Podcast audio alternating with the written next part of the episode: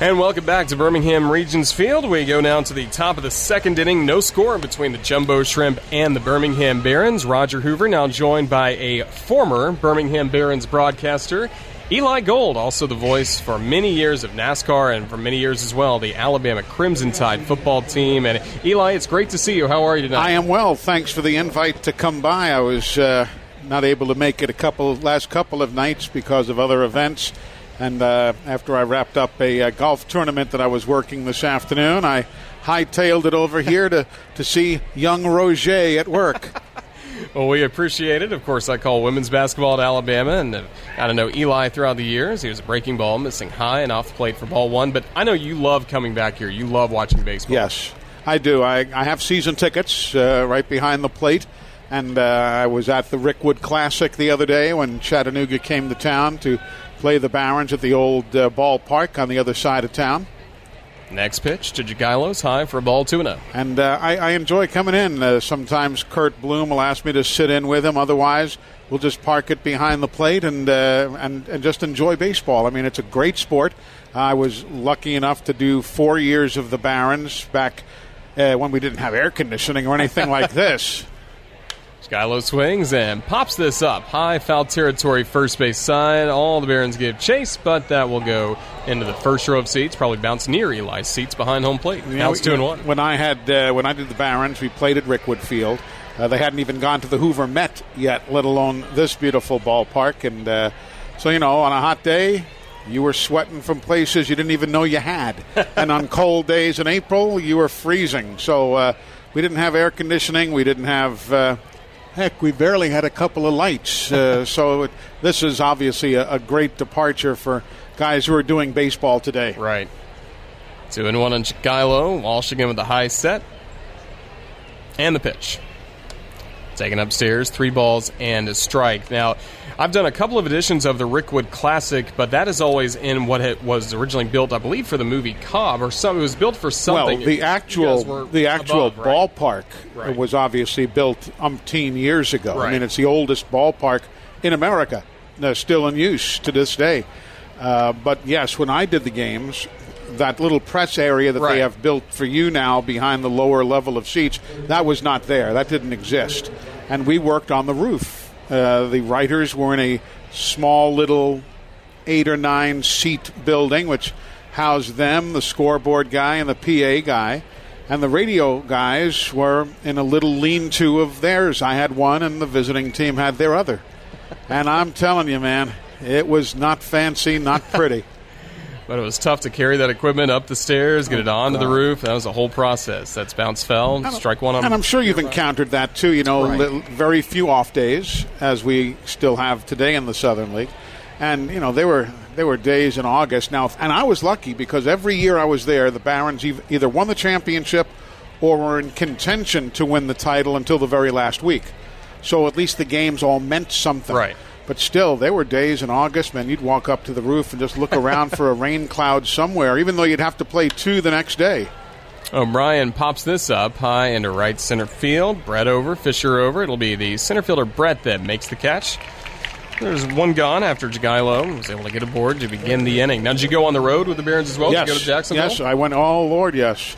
Jacksonville, Orlando, when the Orlando Twins were in the league uh, playing at Tinker Field, which was then the uh, Twin Spring Training Home. Yes, uh, I I rode every mile on that bus, and as a matter of fact, one of the funniest stories was the year, the first year that Eddie Brinkman was the manager. Brink was a great infielder for the Detroit Tigers, one of the best hitting coaches in America, though he himself could barely hit over the Mendoza line. And Brink, just a great guy, first road trip of the year. True story. First road trip of the year. He comes on the bus with what had to have been an 800 page soft covered murder mystery. and I said, Brink, what's this? What's this all about? Want to know on Schales? And the pitch. Swing and a roller up the middle, past the shortstop Mendick, rolling into center. That sends Jagielo to second, and Brian Schales has a single to aboard. With only one out, we have no score, top of the second. And Eddie Brinkman says, I've done this all throughout my career, even in the majors. He said, I get this big old murder mystery, and I only read it on the plane or, in our case, on the bus.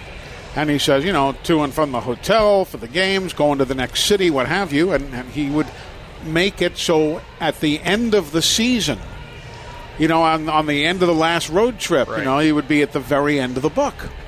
so I made note of that in the very first road game of the year. First road trip, first road game, we pull up to whatever ballpark it was. I want to say it was Memphis, if I remember correctly. Here's Sharif Hoffman, two aboard for the Shrimp, only one out, pitched by Walsh. Is a strike. and I let everybody get off the bus ahead of me. I was the last guy on the bus. And I went to Brink's book and I tore out the last chapter and a half of his murder mystery. Took out the last chapter and a half. So somewhere I knew during the year he'd turn the page and the murderer is, and he had no more pages. well, I forgot about that. And the season goes on. Season goes on. Well, the final road trip of the year, the Barons won the Southern League Championship at Wolfson Park. Okay. Is it still there, or is it rested in peace? It rests in peace. All right, good for It's it. That's where the Jaguars now practice that Okay. site. Yeah. Well, we went to Wolfson Park. The Barons win the title against a Jacksonville team that had Gubicza and Saberhagen, a great, great ball club. And we then get back on the bus with the championship trophy, and everybody, you know, downing a couple of barley pops and having a good time. But it was a ten-hour drive. Yeah, yeah. You know, I don't have to tell you. uh, you've got the you've got the calluses to prove it. I'm That's sure That's right. Yep. and we pull up to I don't know some place to stop. We would always stop somewhere instead of using the facilities on the bus.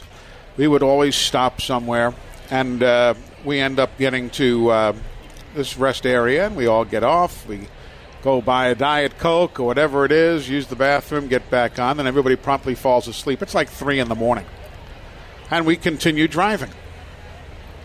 And then about five in the morning, this most blood curdling, yelling, screaming, hissy fit from Eddie Brinkman as he turned the final page, and the murderer is, and there's no more pages. Well, you know, I didn't tell anybody. I Yeah. kept this to Yeah. myself. I did this on the first road trip of April, and never gift to yourself I future, never yeah. told a soul. I kept the pages, of course. I didn't throw them away. I kept them. While he starts throwing this giant hissy fit. Now he sat right behind the bussy. I sat across from him. I was right there at the first person on the other side of the bus. Well, he starts yelling and screaming and waking up everybody on the bus. and now, sitting behind me is a guy by the name of Bob Melvin. Went on Oh, to be yeah. a great Yep. catcher, the manager of uh, the Arizona Diamondbacks and the Oakland Athletics. Uh, we had uh, Scotty Earl. We had he went on to play for the Tigers. We had a very, very good ball club, which is why it won the, the Southern League title. And Brink's going up and down the aisle of the bus. And I, I can't I can't be accurate because you'd lose your license here. But he was stringing together, you slimy, no good, puzzle gutted, knee knocking, blankety blank, blank, blank, blank. Well, of course, nobody knew what the hell he was Right, talking right. about. They had no idea. well, we finally fall back to sleep. We pull up to Rickwood Field. Sun is coming up. Final road trip. Season's done. And everybody gets off the bus, and everybody's they, everybody goes to the clubhouse to use the facilities, and then get into our cars. And I follow Brink to his car. I said, "By the way, Brink," I said, "I believe these because he accused everybody, Right, you're right. except the mild mannered radio guy. I mean, And he you had a poker face the yeah, entire time. Yeah, I had a poker face. Plus, you know, the radio guy's not going to mess with It's me. It's harmless, yeah. he accused everybody and his brother except me. And I said, Brink, I said, I believe these are yours. Well, he threw together some expletives to end all expletives. And there's a payoff to the story, which we'll get to next half inning. That sounds good. Well, Mason Davis and Sharif Hoffman both struck out after the single by Schales, so Jacksonville leaves two men on base, and the Shrimp do not score top of the second. We'll be back for the bottom of the second with Eli Gold in just a moment. No score here in Birmingham. Back at Regions Field, no score between the Jumbo Shrimp and the Barons. We'll see Fisher, Brett, and Barnum all due to the plate for the Barons in the bottom of the second against Jacksonville starter Robert Dugger. And all right, Eli Gold, you got to give us the payoff to the show. so this the story. payoff. So, I, so obviously, I gave Brink the book and the, the pages, and he was so ticked off at me, and I just figured, you know, and we laughed. I laughed. He didn't laugh. He was really he was ticked. Well, fast forward like five years, and Brink is now a coach for the Chicago White Sox. And again, at those days, the team was an affiliate of the Detroit Tigers, but he had moved on to the White Sox. Fisher grounds out to first for the first out here in the bottom of the second. And I was in Detroit. They were playing Detroit, Chicago was, at Tiger Stadium. And I was in Michigan to do the NASCAR race. So my wife and I, on that Friday night, the Tigers were home against the Sox. We got passes from somebody we knew, and we went in to, uh, to watch the ball game. And then I walked down. I said to my wife, I said, let's go to the uh, White Sox clubhouse, see if I can find Brink. so, of course, we stood outside the, the, the clubhouse door, and there was a security guard, obviously, and I gave him my business card. I said, I'm a good friend of Eddie Brinkman. I said, would you see if he's in there and if he would come to the door? And the guy said, yeah, hang right here. I don't know, three, four, five minutes later, here comes Brink to the door. and he knew my wife. We they had met, of course, during his tenure here. And he goes, Claudette, and he gives her a big hug. Nice to see you. You, you dirty blankety blank blank blank blank. I still haven't forgotten. Five years later. Right. I still haven't forgotten about the books and the pages. You stupid blank blank blank. So he he probably went to his grave, rest his soul, uh, still ticked Right, right. off at me. But it was a lot of fun. Ryan Brett has a single in the left field. Now a man aboard for Keon Barnum. Again, we have no score in the bottom of the second as we visit with uh, former Barons broadcaster and also the voice of Alabama football, Eli Gold. Yeah, we had a lot of great times in that league, and of course, you know, you have somebody here in the booth with you. You, have, you know, we had nothing, man. We had no, uh, obviously, no air conditioning. You had to schlep the equipment, and it was many of the ballparks were uh, municipal, unsecured ballparks. So you couldn't lock. I assume you lock your gear up in here over the course of the series, and that's that. Come in the next day, hit the power button, and there you go. we had to break down every night and carry the equipment, which was not nearly as compact as this. I mean, we're talking in the ni- late 1970s, early 80s. So, I mean, there was no miniaturization. Now we were hauling around this giant silver suitcase. Barnum with a drive deep to right field, and that's gone just into the bleachers. A two run homer for Keon Barnum, and now the Barons have a 2 0 lead in the bottom of the second. Well, we had a lot of fun. You know, baseball is baseball. It's still a, a spectacular sport. Uh, we had a lot of guys, uh, some of the old names. You might remember Billy Muffett, who had, uh, became the pitching coach for the Tigers. Well, he was a roving pitching instructor at the time, and he came down to Birmingham and was working with uh, the pitching staff. Uh, Keith Comstock and Don Heinkel, a couple of guys who made it to the bigs. Comstock with the A's, Heinkel with the Tigers. Uh, and Billy Muffett was just would sit and tell stories, and you'd sit there in the hotel or wherever and just listen. Basto tees off a deep drive to left, and this one is all the way back, and this one's gone. Back to back homers for the Barons. First Barnum, now Basto to left center field, and the Barons are in front 3 0. Wow, that happened in a hurry. No doubt. And he was a late addition to the lineup with Jimenez being scratched, so that pays off already for Birmingham. How about broadcasting baseball? What do you love most about calling baseball games? What I loved is what we were just doing here moments ago. You can you learned how to a you had to have a lot of information uh, as you do, and you've been filling your listeners in extensively. But you got to have a lot of stories, and you have to learn how to tell what would otherwise be a, a thirty second or one minute story. You've got to learn how to tell it over the course of three outs. That's right. And stretch it out, but try and keep the people informed. Uh, we used to get uh, Baseball America magazine, and you got to understand. Diving catch made by Wow. Davis, just in the beauty. foul territory down the line in left field. Mason Davis, the speedy shortstop for the Jumbo Shrimp, was able to lay out, make the catch as the Barons are hitting him high in this inning. For that one, Jacksonville able to track down for out number two. Man, he looked like a prawn on that one. That was more than a jumbo shrimp. That was massive. But uh, you know, I, I used to love. We we didn't have the internet. There was no computers. I used to travel with a small Olivetti typewriter. I didn't. We we had no computer stats service. I had to update the stats every day. Individual stats, team stats, a page for every pitcher against every team, and you would do that either on the bus, bouncing down the highway, or in the hotel. And um, you know, I don't know where you guys stay, but um, you know, we couldn't spell Hyatt or Hilton. we might have been able to see a Hyatt or the Hilton from jumping up and down on the roof of our Fleabag Inn, but uh, we didn't have that. Uh, but there was no there was no computer. It didn't exist. So you know, I'd be going down the highway with my little Olivetti, and I'd be typing out the stats. And of course, that was a pain for the guys on the bus who were trying to sleep. And you know, I, they, I was getting cursed out in all sorts of languages. You know, so but I enjoyed that. You know, that was part of what made you a better broadcaster. No doubt. Can hang out for one sure, more. Sure, Flete strikes out to end the frame with the Barons with back-to-back homers by Barnum and Basto have now built a 3-0 lead. We move to the third on the Jumbo Shrimp Network, presented by Community First. Top of the third inning, again, the Birmingham Barons with a 3 0 lead against the Jacksonville Jumbo Shrimp as we visit with a former voice of the Barons and also the voice of Alabama football, Eli Gold. You know what was another part of the great part of the baseball experience for me was getting to know the minor league ma- uh, umpires. Mm-hmm. I became friends with a lot of the one of my dearest friends to this day, and I don't use that term gratuitously. It's it's indeed the fact. Uh, one of the my dearest friends is Jerry Layne, the major league umpire. Uh, he and I and many others were in the minor leagues together. Tim Tschida was in the uh, Southern League with us. Um, a lot of guys who went on to major league careers.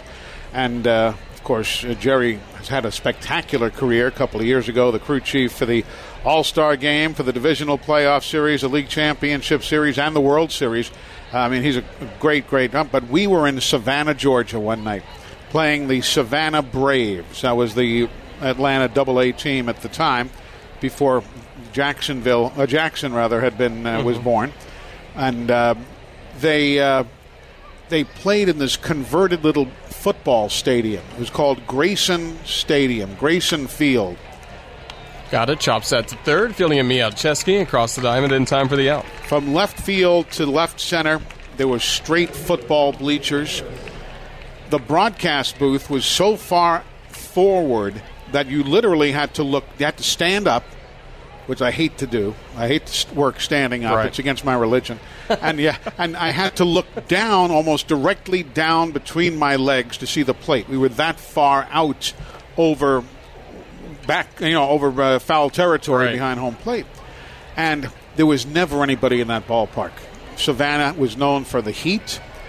They had these bugs. They called them no-see-ums which are like sand fleas Oof. that would feast on your ankles. I mean, it was awful. Well, they would later rename that team the Savannah Sand Gnats. Well, that's yeah, so that's, part, that's part of that's part yeah. of the legacy. Right. Well, we're sitting there one night, and I forget all that had gone on, but Here's a swing and a deep drive by Harrison. That's deep to left field, backing up his Basto. He's to the track, he's to the wall, and it's gone. Monte Harrison of the Jumbo Shrimp joining what's turned into a home run party at Regions Field. He's got a solo shot, his eighth of the year, and now it's a 3 1 game, top of the third. So we're in Savannah, and I forget all the circumstance, but what was happening was the pitcher for the Barons, a young man by the name of Brian Kelly, he was going to pitch all night. The, the bullpen had been overused. Uh, there again, one of those stretches where there hadn't been a you know there hadn't been an off day since Eisenhower was president. You know, it was one of those deals, and everybody knew that Brian Kelly was going all night. Didn't matter. Well, Jerry Layne is working balls and strikes. This is Jerry Layne, and the great one now, but he was in the Southern League then. He's calling balls and strikes. There might have been, realistically, there might have been 125 people in the ballpark. Okay, not many more. And I have a kind of robust voice, and everybody could hear every word I was saying. Right. Because there was nobody in the ballpark. I mean, it was deathly, deathly silent, you know? And, well, Brian Kelly had about as much chance. Now, this kid threw right at 100 miles an hour. Mm. 98 to 103 with a fastball that was, I mean, this is double A. And this kid was a blazing fireballer. But only God knew where the ball was going. well, Brian Kelly that night walks 15 men. All right? and our manager that year was a guy by the name of Roy Majtyka. And uh, he was not pulling. He was not going to pull Brian Kelly. Well, anyway, so we're doing. I'm doing the ball game, Sharp base hit into right field by Isan Diaz. It's a single for the Shrimp with one out. Jacksonville trailing 3 1 top of the third. And I was calling it straight, you know, and of course I knew that the home plate umpire could hear me, and the batter could hear me, and the pitcher could hear me. And I made it a point of saying, and Jerry Layne is not squeezing the strike zone. I said, if anything, he's being generous. Ball three, you know, and, then, and then you know, and then another. You know, that's ball. That's the eighth walk by uh, Brian Kelly tonight. Well, it got to the point. It was so funny, sad but funny, that every time another walk happened, Jerry would come out from behind the plate. He would take out the whisk broom Right. and clean the plate off. He'd look up to me because I'm literally like Yeah. right there. and through his mask, I mean, I could see him rolling his eyes, and he'd just shake his head. And uh, the night goes on. The guy walks 15. I forget the final score. That started Jerry and my friendship that, that? night. Yeah. And we saw each other the next day, and we chuckled, and we have been dear friends, uh, literally, uh, for years. I go to ball games anywhere in the country. He's nice enough to get me tickets. and my wife and I have gone uh, to see him. Fast forward, like, I don't know, 18, 20, 30 years. I'm in Orlando, Florida, speaking for the University of Alabama at a, an alumni chapter meeting in Orlando. This guy comes up to me. He said, You don't remember me, do you? I said, No, sir. I, I hate when people do that. I said, No, Right, sir, I really don't. He goes, Norwood chops it to third. Mialcheski, no play at second. He'll throw to first, but it was just foul. So Norwood still alive at the plate. He said, I'm Brian Kelly. I said, Oh my God, the guy who walked 15 that night in Savannah. He goes, Same one. I said, How you been? He goes, All right. I'm just, I said, I assume I didn't haven't heard your name. I assume your career didn't go much. He goes, No. I said, That that night pretty well wrapped up my career. But uh, I said, I got somebody who I know would love to talk to you. We're standing in this catering hall in Orlando somewhere. I get out my cell phone and I call Jerry Layne. And I catch him in the umpire's room at the stadium in Cincinnati. He was working the Reds game that night. And I said, Jer, I said, I got somebody, and I said, I hate to call you at this moment. It was like an hour before the first pitch. But I said, I hate to call you, but I stumbled on somebody here who would want to, who wants to talk to you. He goes, Who? I said, I'm in Orlando. I said, All right. He goes, You remember Brian Kelly? He goes, "Oh my God! What did he just walk somebody again?" I said, "No, he's just standing right here." And I gave, and they had a great conversation for five or six minutes, reminiscing about that night. That's awesome. Pitch was a ball to Norwood. A throw to second is not in time. So stolen bag for Isan Diaz, his sixth of the season.